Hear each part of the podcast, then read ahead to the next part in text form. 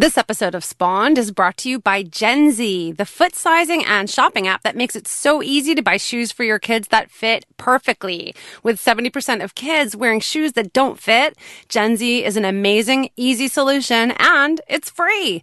Download the free Jenzy app, that's J-E-N-Z-Y, in the App Store for iOS devices today. And we have a special offer just for Spawned listeners. Use the code COOLMOMPICS and save 25% off your first order when you order off Jenzy.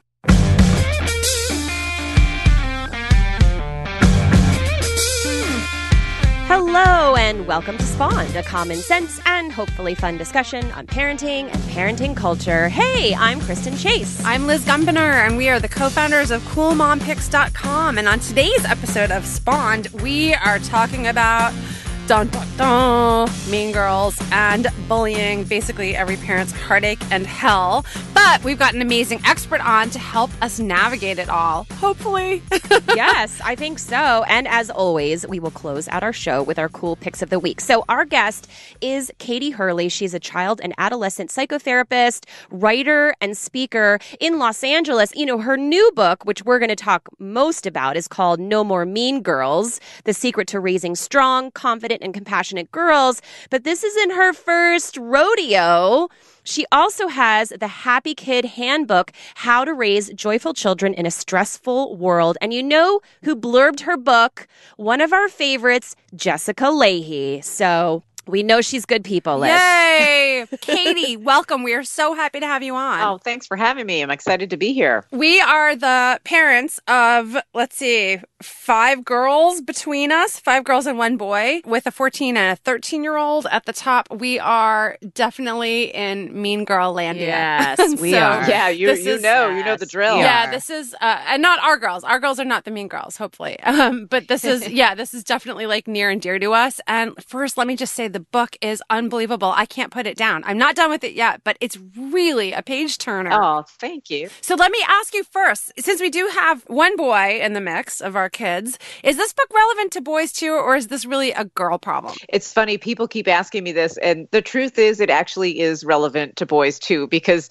the trend that we're seeing in, you hate to use the word trend with bullying, but the trend that we're seeing in bullying statistics right now is that the sort of physical bullying of, of yesterday is down. You know, we still see some things like things go viral, obviously, on Facebook really quickly. So if someone's just really like beating up another kid, you're going to see that video really fly. But actually, we're seeing less of that and more relational aggression, which is sort of the sneaky, under the cover, mean girls kind of bullying. But boys are also engaging in that as well. So a lot of this really does apply to boys. Got it. So it's less like dipping the pigtail and the proverbial inkwell and more, I'm going to put your face on this naked body and put it on Snapchat. That's right. Yay! Parenting! Yay for technology. I, I miss the days of the inkwell, and I can't believe I, I'm saying that because I was bullied to the point in fifth grade that my parents took me out of school. But it was not relational, or it, I mean, it was emotional, but it was like, let's lock Kristen in the bathroom.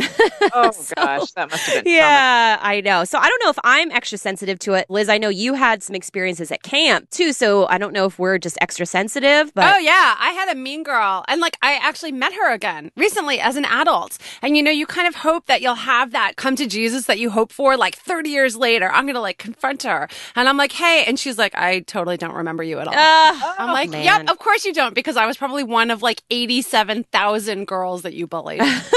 that's lovely. So listen, so when we talk to our girl, because I actually told that story to my daughter about how we've all kind of survived it. I don't know if that helps or not, but you know, what do we tell our girls about mean girls and bullies? Like, do we do we try to have empathy with them? Do we, you know, I think about that scene at the end of Wrinkle in Time where you realize that the girls who were so mean to Meg had problems at home, and one was anorexic and one was being abused. And you know, do you do we try to empathize or understand our bullies, or is that just crazy? You know, I actually think that's helpful. Um, and it is helpful to talk to our girls about experiences we had because we all had some version of something. We may not have gone through exactly what they're going through. You know, all the stressors are kind of different today than they were 20, 30 years ago, but we can empathize with them. And I think we have to have a balance because we don't want to send the message to them, well, this person's life is so hard, so just let them off the hook for doing this thing repeatedly over and over again that's really hurting you. But the flip side of it is if we can help them empathize a little bit and step outside outside of it,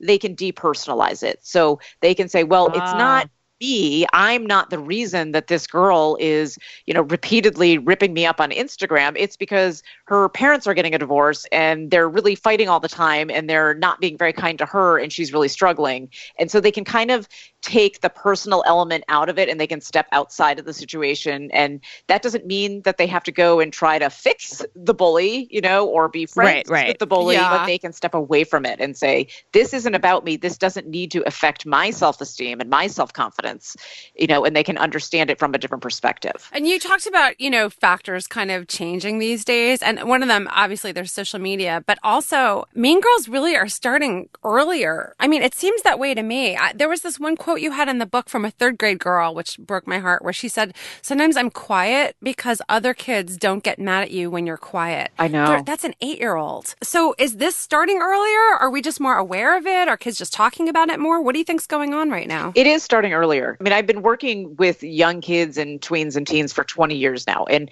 when I first started out, these behaviors, this kind of relational aggression where you're trying to hurt the reputation of another person or isolate them or, you know, make it so that they don't have friends and they feel horrible about themselves.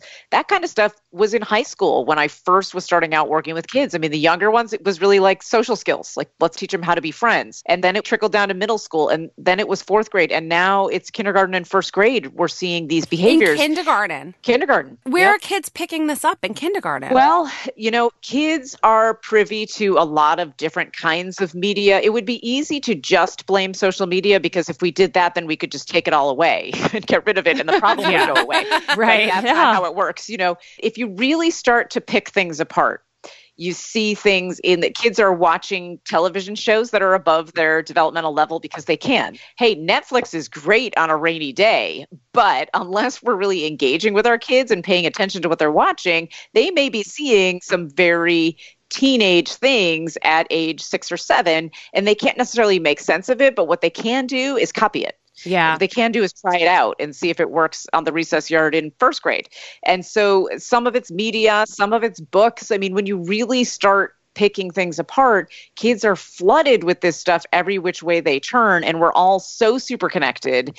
And boundaries are not as defined as they once were between adults and children. And I'm not saying that we go back to days of yore when, you know, children were to be seen and not heard, because I don't think that was good at all.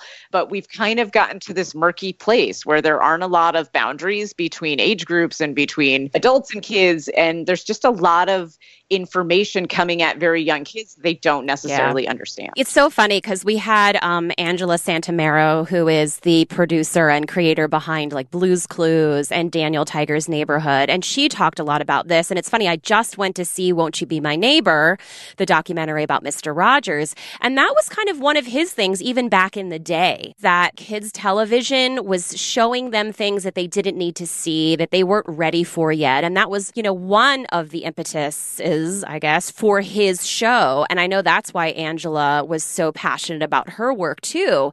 And I think it's hard. I mean, I've got four kids, right? So my oldest watched all the age appropriate shows on whatever channels. They weren't streaming yet. So it was a different experience. But now you look at my seven year old who's got older siblings.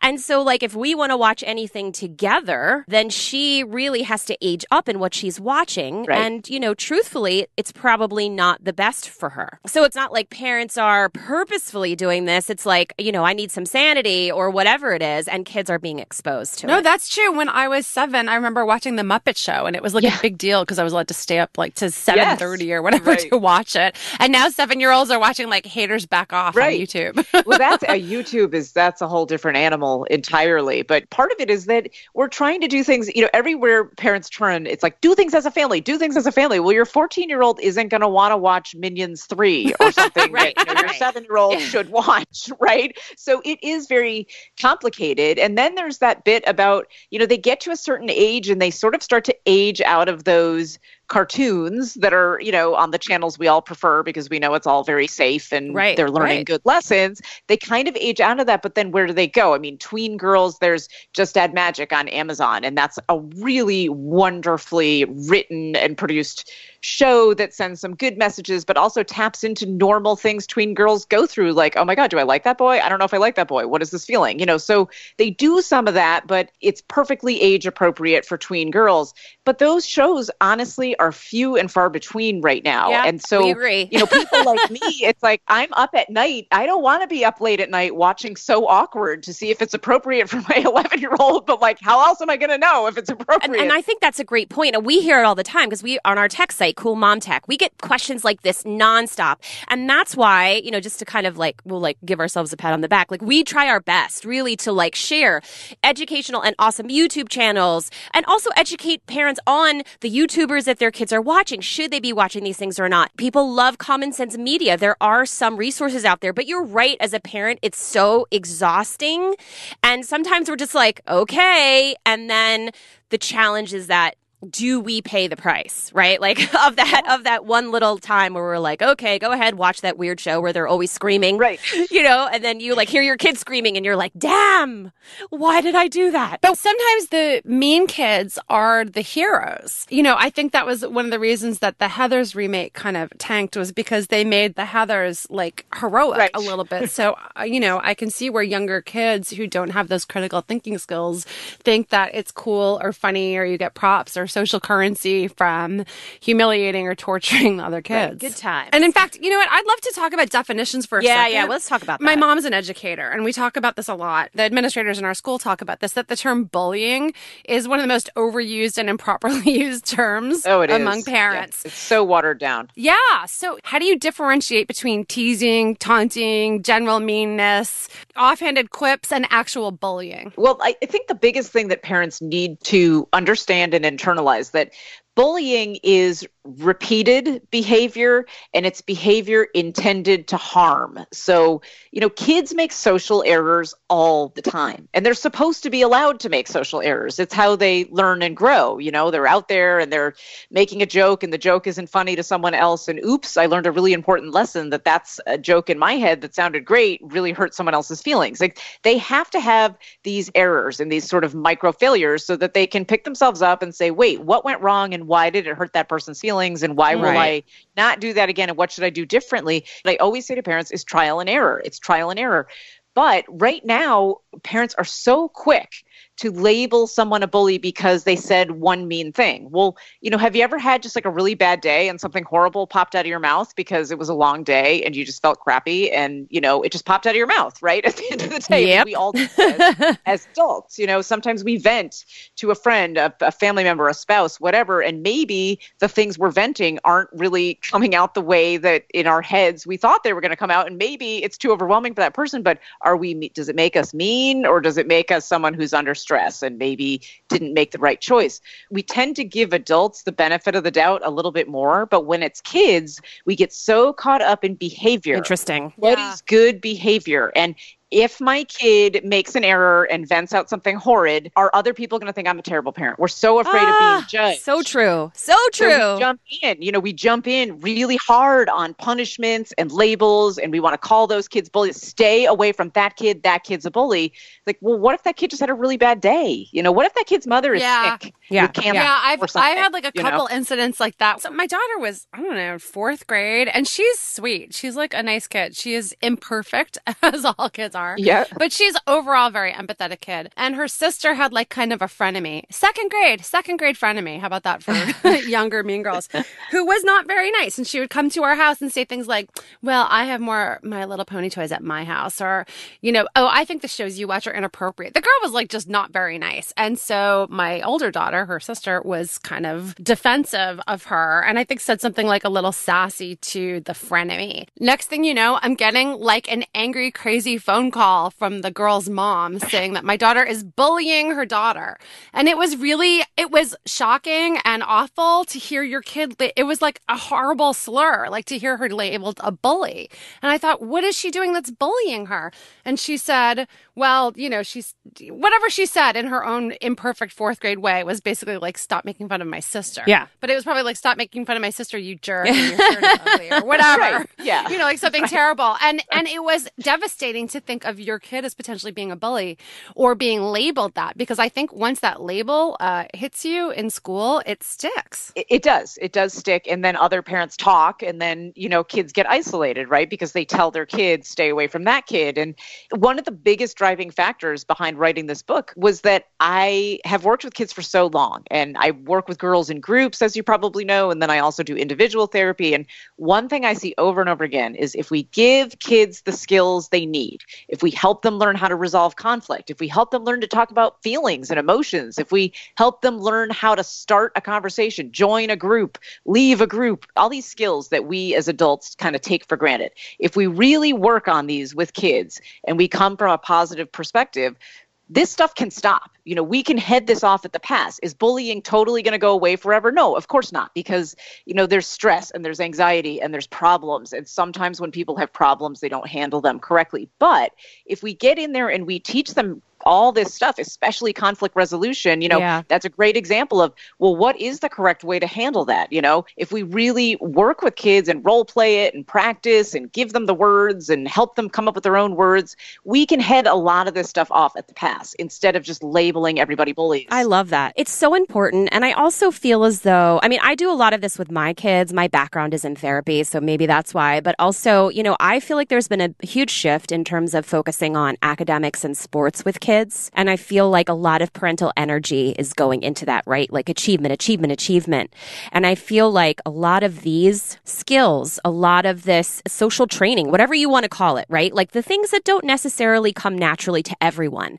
I think most people at some level are awkward. You know, there's so many adults that still don't get, like, you know, people are ghosting out of relationships, like clearly didn't learn, didn't go to a social skills group. but I feel like these things are so important for kids to focus on. And what is unfortunate to me as a parent, those are the things that don't really get the pats on the back that we would like to see. Like, let's just say, like, a lot of what we do, I think, in parenting right now is like, look at my kid, look what they did, and we put it on social media, right? But like to say, like, my daughter learned how to exit a room and say goodbye to her friends without pissing everybody off, like, that doesn't get like the cheers and the likes. There's no social. trophy for that. Yeah, there is none. I mean, there's no trophy for anything, really. But like on social media, like my kid got the like 100% on their test, as opposed to like for me, like the reward to see like my kids being able to navigate the challenges of relationships and, you know, two kids versus four and three kids, which is what I find is challenging for my kids. Like to me, that's awesome. So I'm wondering, like, how do we make this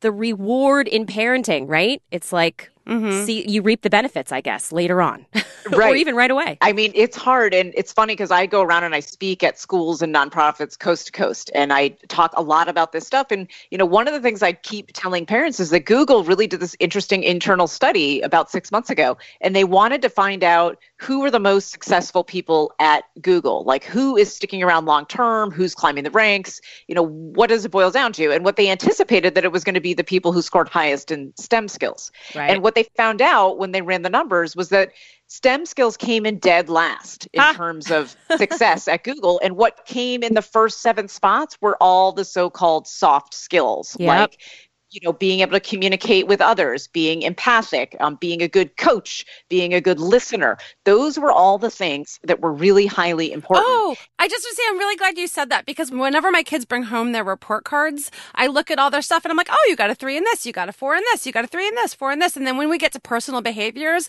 I always say, oh, you guys got all fours. This is the part where I'm most proud of you. I so know. great, three in math, four in math, whatever. But like you're kind, you listen, you're respectful, you participate. I'm like, I'm so proud of you. So I'm glad I'm focusing on the right things You and are. not just like brushing off their math scores. And that's what we need to do as individuals is go through those report cards and look for the soft skills and look for the comments that the teacher said. I mean, I just got my kids' report cards in the mail because I'm on the other coast now and whatever. So I just got them and I sat down with my son who's nine and, you know, I, I skipped over the grades and went to the last page to read the comments. And it's, you know, one of the first comments was, Liam really shows leadership potential because he's so kind and caring and thoughtful with other kids in the classroom. And I started to cry, and he was like, "Oh my God, is it bad? Why are you?" no, I'm crying because it's so wonderful. This is such a great thing about you, and I'm so glad that they recognize this about you because he can be kind of quiet. And I did the same with my daughter. I sat her down and I read the comments first, and we talked about those sort of soft skill things first, and said like, "Why is this so important? And what do you bring to the table when you are a good listener and when you are empathic and when you're interested in other people.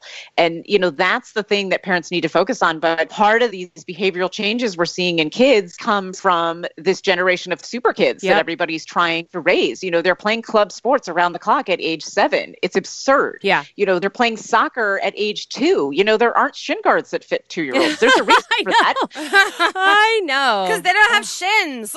They have like two inches between their knees and their ankles at that point. sometimes I step outside of everything and I watch from afar and I'm thinking to myself, how did we get here and what is happening in this country? But it's happening. And the focus on achievement in sports, and it's not even just playing the club sports, it's their statistics. I mean, how many parents do you meet where they rattle off their goals and their assists and this and that and whatever? And you're like, huh. And I'm like, gosh, I watched my kid's basketball game. I couldn't tell you what he did. I mean, I cheered, you know, but it's like, this is very important. And so kids they go from adult directed activity to adult directed activity. They only get praised for success and achievement. You know, that's all that they're hearing. So why would they focus on those interpersonal skills on a day-to-day basis when the things that's important to the adults in their lives are success yeah, and achievement? That makes sense. So it's not really just a shift. I mean, this and in your book, I'm going to mention it again, No More Mean Girls: The Secret to Raising Strong, Confident and Compassionate Girls. You talk a lot about this is a process between parents and kids. Like this isn't a book that you just read yourself. I mean, it's great to read yourself, but you really encourage parents to involve the kids in the process because it's it's not something that you can do to kids, right? It's really about being an example and also involving them in the process. That's right. I mean, and you always hear the phrase happiness is an inside job and and that's very true. And so Wait, I never heard that phrase actually. I really like that. I've never heard I that. feel like I say it all the time. But oh, you know, that's so a great that, line. That it kind of boils down to that. Happiness is an inside job. You know, I can give you all the skills in the world that you want. I can I can show them to you. I can teach them to you. But unless you figure out what makes you tick and you figure out what helps you resolve the conflict and what helps you finally get brave enough to walk into that circle of people and say, Hey, I'm Katie. Nice to meet you. You know, it doesn't really matter. Like you have to work together and kids have to be involved in the process. Instead of just barking things at them, we have to get in there, meet them where they are, and help them find their way. I think that's awesome. I'm in it, Liz. Are you in it to win it here? I'm going to win it soft uh, skills. Believe yes! me, I'm totally in it. Okay, so and you know, yeah. you know what's interesting, just as kind of an aside, both of our daughters, Kristen, our oldest daughters, as we have the video to prove, are really into Mean Girls the musical right now. And my daughter went and saw it with her grandparents as a surprise 13th birthday gift recently. And what she told me is that the actress Barrett who plays Janis Ian, who's, you know, the like iconoclast, anti mean girl, punky, sassy broad, she's the one who gets mobbed by fans, and she's the one who has to sneak out a side oh, door that's interesting. and not sign autographs. Yeah. She's the one who was like getting stalked on her way home. she also happened to play Veronica and Heathers when that was on Broadway, and it's fascinating to me that so many girls are seeing this show, and they're not relating to Regina George. They're relating to the girl who's standing up to the Mean Girls and like living her own self and being her own person. You know, like her theme song is "I'd rather be me than be with you." right. And actually, that kind of gave me hope because at first I was like, oh God, Mean Girls, the musical. And then the more I saw it, the more I thought, you know what, the lessons are really good. And I love knowing that the breakout star is the girl who's standing up to the Mean Girls. Right. I was nervous when I first heard that was becoming a musical too, only because you don't know what the message is going to be. But they were very purposeful in how they repackaged the mess, the Mean Girls messaging, and I think that that's wonderful. And that's exactly what girls need to be seeing right now is this focus on, you know, because one thing that's happening with girls right now is everybody's the same you know because there's such a focus on achievement and on sports and on you know stuff like that that's tangible girls are striving to fit into these very small squares. And it's like well, well, we don't all fit in there. You know, we're all really different, and we don't all fit in there. And I even see it with my own daughter, who is she's pretty introverted and she's very artsy and very creative. And she has said consistently since she was five years old that she wants to be a fashion designer when she grows up. And I have to say, like, usually, you know, my son's going to be in the NBA, and we'll see about that.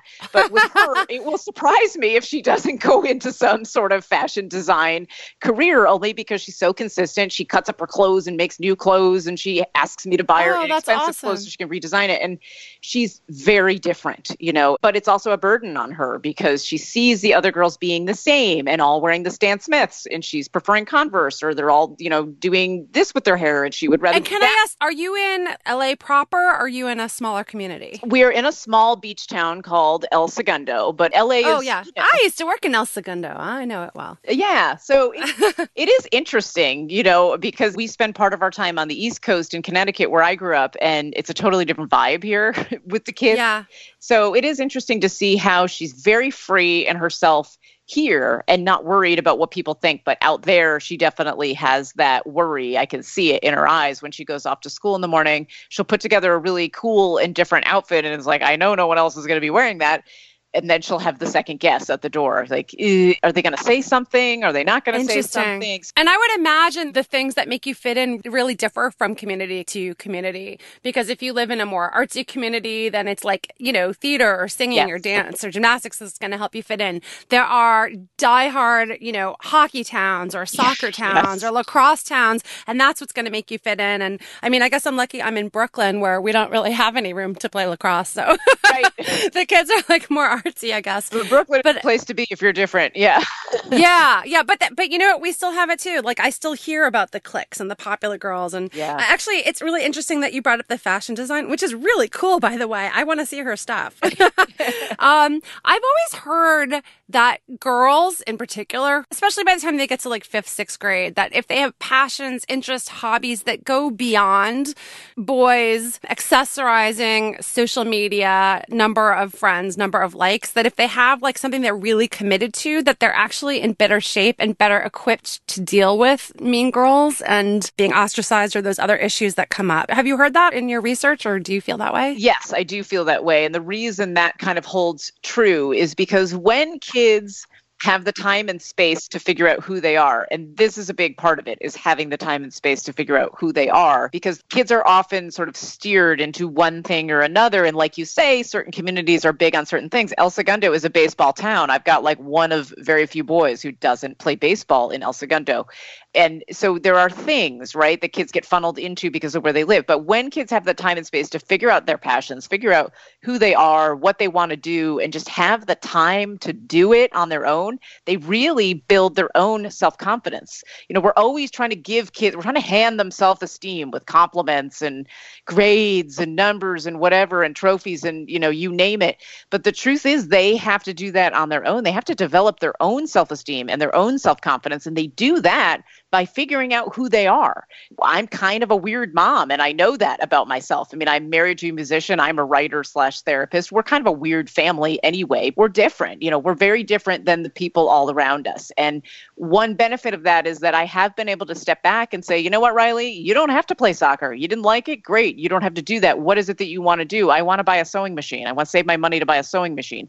All right, let's save money to buy a sewing machine and let's do that. And I'm finally seeing the benefits of that as she's coming up on 12 in December, where recently my husband observed her with a group of kids, and a kid said something like, I don't like you. And she turned around and didn't miss a beat and said, I don't need you to be my friend. And she walked away. Oh, wow. And a lot of that comes from knowing who she is and not being afraid of who she is. And it's been a process, you know, it's been a long process, and there's been a lot of self doubt along the way. No, I mean, I think that's a great point. I've got a 14 year old, has always been different. I tell everyone her hobby is the color black. Like, that's just, But she does the same thing. Like, she, like, beats to her own rhythm, but it's hard. You know, I live Yeah. in the suburbs of Philly. You know, it's not LA, but similarly, right? Yep. Everybody plays soccer. Everybody wears, you know, tube socks and, Right. you know, sneakers. And she's, you know, wearing Docs in the dead of summer. Right. So, it's like, but it, it's it's hard. God, my daughter will be like, Mom, God, I wore like a pride pin today on June 1st and everyone was wearing the same pin. So we have like the opposite kind of fitting in. That's really funny. okay, so parents these days, and I think always at some level, want to know what to do, right? Like we are action oriented. And I know a lot of this involves just being there, being a sounding board, being empathic, letting your kids vent, right? But when do we know? Like, when is it time for us to be like, okay, got to jump in, need to call the teacher, need to do something? You know, how do we as parents understand that nuance? It, with regard to social issues yes. just everything? Yeah, with, with, with, with, the social mean girl bullying kinds of issues that are coming like up. when do you go to the principal? Yeah, when do you just talk to your kid about like, it? Just try to handle it on your own. When do you call the parents, or when do you just have the kids work it out? it's out? very complicated, and it's also complicated by the fact that this stuff can happen on and off throughout the day, every single day of the week, and some of it's big and some of it's small, and then it starts to build up, and all of a sudden you see your confident kid just totally tank and lose their confidence. And that's what's alarming to parents. And often we catch them on the way down because kids have a natural inclination to try to handle it on their own, especially in those like 8 to 12 year old age range because people are always telling them to figure stuff out, right? like that's the age where it's like, oh, figure it out on your own. So they try. Um, I find over and over again that they try to handle things on their own, and parents tend to catch them on the way down when it's just gotten so overwhelming that they don't know what to do. But I always say the first step is to really listen. The thing your kids need the most from you is to just listen with empathy and just not try to fix every problem, but just say, Wow, I'm so sorry you're going through this. This sounds really hard. Tell me more about it. Can you tell me more about what the girl said that made you feel bad or what the girl did that made you feel so bad at school today? How did it happen? What was happening before? Help them kind of vent it out and talk through it without formulating a plan. You know, we're fixers as parents. And so they're telling us something awful and we're secretly texting on the side, you know, three other mothers to find out if they know anything, to get more information, you know, and it's more important for us to just listen to our kids and get the information directly from them first without trying to gather resources. And then, you know, we can kind of say things like, I really want to help you through this. I didn't go through something exactly like this, but I, it reminds me of this time that this happened when I was in middle school. Can I tell you about this time and kind of empathize and show that you understand and then try to role play solutions with your kids? I mean, parents get so weird about role plays because it feels awkward and weird and they don't want to do it, but kids really don't. Kids want to do that. They want to practice because the more they practice, they figure out the right words to say and how to do it in their own way. That makes sense. You know, when the time comes. That's smart. And Yeah. especially sharing our own experiences with our kids. I found that that's been the most helpful thing to say, you know, when I was in seventh grade, blah, blah, blah, blah, blah. Cause then they understand you're not just coming at this as some disassociated parent who just doesn't get it, mom. Exactly. you know, Yeah. they like, it, it's good for them to see you as a former middle schooler or a former fifth grader or someone who also has been in the situation. It's true because they put us on pedestals that we don't necessarily deserve. You know, they think that we have it all figured out. And it's like, oh no, I've been through some terrible things. Well, okay, let me share some of those with you. and even as, as adults, I've talked to her about being in situations where adults were mean, Yeah. or like isolated me, or ostracized me, or tried to get me in trouble, or whatever. And she's shocked. She's Yeah. shocked. Now I don't know if that's a good thing because it's like, guess what? You get to live your whole life with this. Guess what? This will never change. it normalizes But it. what's important is that she knows she's learning tools so that when Yes. you get to a certain age, Yeah. you're like brushing it off your shoulder and you're like, oh, another one of these. Yeah, There's always going to Yeah. be situations like this. Okay, so before we end this part of our conversation, you know, you talk about resilience as important. We hear a lot, at least in our school district, about grit. And I, I really like that concept. So I'm wondering for our listeners, can you maybe share two or three things as a good starting point for parents to work towards raising resilient girls and boys, resilient kids in general? Well, the first thing is we need to normalize failure because we are raising a generation of failure avoiders. Uh-huh. They don't want to fail. So, to avoid failing, they just avoid doing. And that's not a good strategy for life because they limit themselves. That's why Jessica Lahey likes your book so much. yeah. yes. They'll only do what they know they're really good at. And Jesse's right. You know, she's done a ton of research into this and she knows her stuff. So that's the number one thing is to really normalize it in your family and just like talk about your own failures, big and small, and make light of it and talk about how you're going to bounce back from it. So, what are you all right, you messed up. You totally messed up. Something didn't go your way or how you thought it was going to go or what you anticipated. So, what are you going to do? How are you going to redo that? Because you're not just going to sit around and cry about it and you're not just going to sit in your house and hide and never do that thing again. You're going to figure it out, right? So, bring those things to light. Really talk about missteps with your kids. The problem is we're constantly consequencing kids for missteps and we shouldn't be. We should be talking about those missteps with them and well what can you do differently and what went wrong? You tell me because I'm not you. Tell me what went wrong for you and how you ended up here. And then we can try to figure out what you can do the next time. Um, but one of the biggest things we can do, especially with girls who tend to be really, really, really big perfectionists and failure avoiders, is encourage them to take healthy risks every single day. So instead of plugging them into all these activities, which are great and teach them a skill set, take them out of that for a little bit. Make sure they are doing things like climbing trees and trying a zip line and, you know, swinging really high and jumping from the swing and, you know, doing all these things. We lived in this really like safety conscious world. You know, my mom and I were just talking about how like we're all so obsessed with hydration and did you drink water? Did you drink water? Take another sip of water. Another sip of water. She's like, you know, when I was a kid, no one cared how much water I drank, and I'm 73 and I'm all right, you know. So really get girls out there taking risks, you know, just doing stuff like healthy stuff is seeing how far they can push their bodies and what they can do with their bodies. And then also taking social risks, just trying to make a new friend, just trying to get in there with a group of people they don't know and Yeah. just figuring out how to step in. I mean, because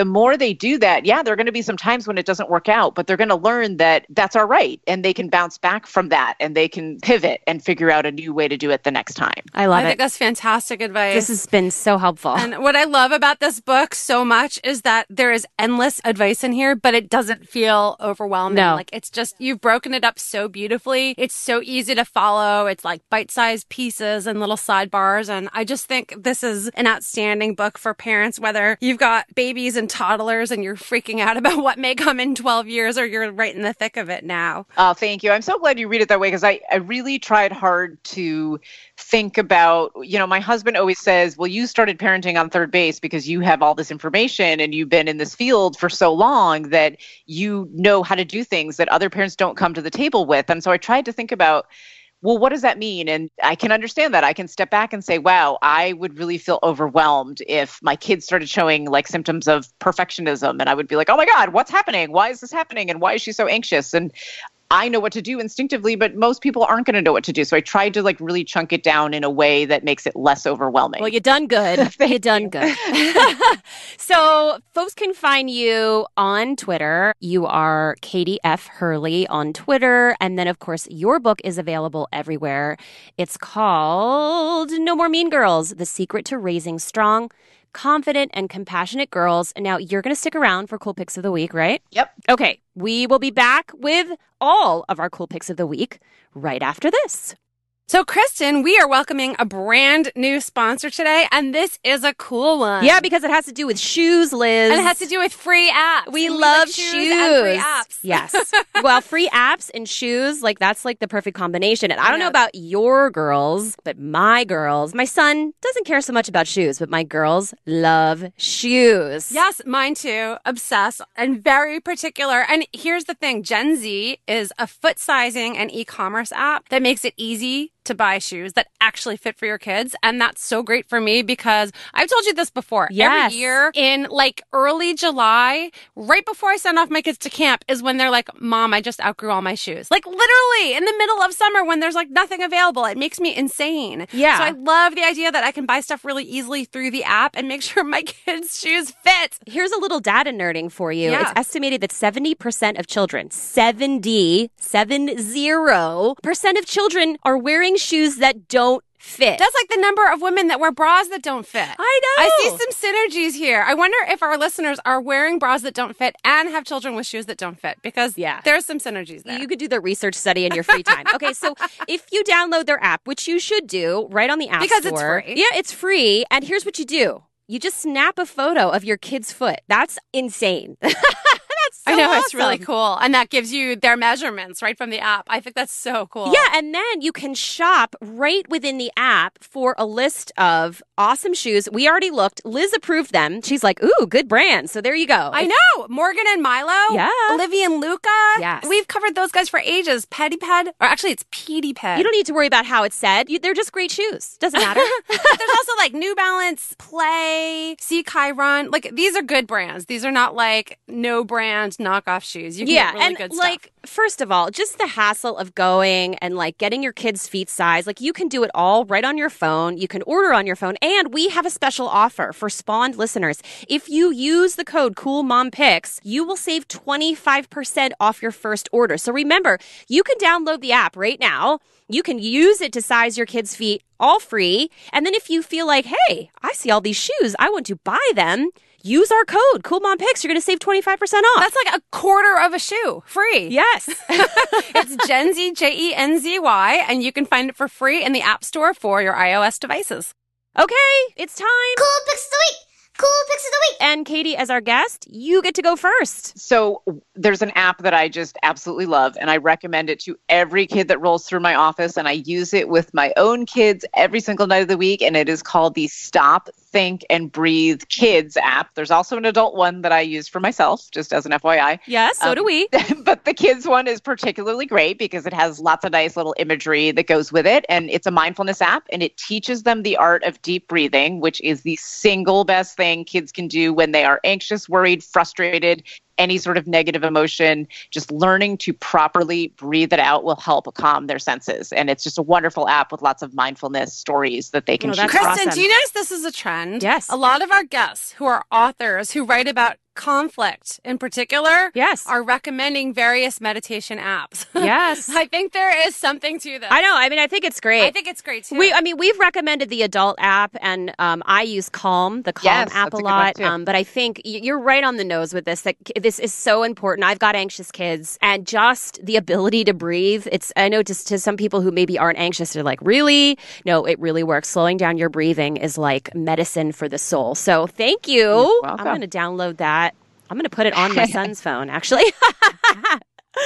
um. Okay, Liz, do you want to go next? Sure. I'll go. So this is 50 cool picks. How about Oh, that? wow. but it'll be fast. So Kate, one of the editors on our site, recently did the most amazing post on 50 screen-free activities for kids to do over summer break, whether you're inside or out. And it is awesome. Like I have it bookmarked on my own browser and I keep So coming back to it. It's really good. It's on Cool Mom Picks. You can find it under 50 screen free activities for kids to do over summer break. I think we have it uh, right on the top on our homepage. But I mean, it's everything from board game suggestions. Thalia and I just started playing Boggle this week. We had the best time. Oh, I yeah, so just like breaking game. out a game, you know, taking walks, learning languages, drawing. I mean, and then some of it's like even more adventurous, um, like volunteer opportunities or, um, you know, certain movies that you could see or, you know, games kids can do or choosing random acts of kindness. Anyway, there are 50 of these. I think it's wonderful. And the whole point is so that anytime you've got a kid who's like, I'm bored, you can whip out your list of 50 things and be like, no, you're not. Pick one. so I love this. Awesome. So Okay. how about you, Kristen? What's your cool pick? well, you know what? I just want to remind everyone we will link up Katie's book and the app and your link, everything we've talked about over on our Cool Mom Picks podcast page. Okay. My cool pick is this kitchen gadget I can't stop talking about. It's called Yonanas. And I kind of just like to say you do. Yo You, Nanas. I know you've been talking about this all weekend. No, and no, now it's I'm totally awesome. Fascinated. So it basically turns any frozen fruit into ice cream, but there's no sugar or dairy needed. It's just That's- frozen I don't fruit. believe you. I know. It sounds awesome. So the one I got is off Amazon. It was like thirty nine ninety nine. You need to like just get your super ripe bananas. You need to be really ripe. Put them in the freezer, and then you add any other frozen fruit with it. And my kids, like I'm not kidding, my kids have been eating bowls of this in the evening. Really? So you know, I need this. that it's good. It's so easy to use. I feel like it's affordable. How much is it? Do you know? Yeah, thirty nine ninety nine is the classic version. That's great. I, I could use that because I've been eating way too much ice cream to stay cool this summer. And it tastes good. A lot of people were like, "Does it just taste like a smoothie?" And I'm like, "No, it really has the texture of ice cream." Wow. Just saying, yo nanas. that is a cool pick. Well, thanks so much for joining us for another episode of Spawned. Huge thanks to our engineer, John Bowen. And listen, People, we love to hear from you. Where are your emails? Where are your tweets? We want them. Send More them the better. way, We like right? them. More, more, the more, the better. And of course, more reviews on iTunes. And make sure to subscribe. You can actually do that right now while you're listening. Download, save our episodes. I don't know if you realize this. We've said it before, but we're going to say it again. It actually helps other people find our podcast, and we love more listeners. It makes and you want to make us happy, and we want to make you happy. Thanks for listening to Spawn. This is Kristen. And this is Liz. Have a great day. bye.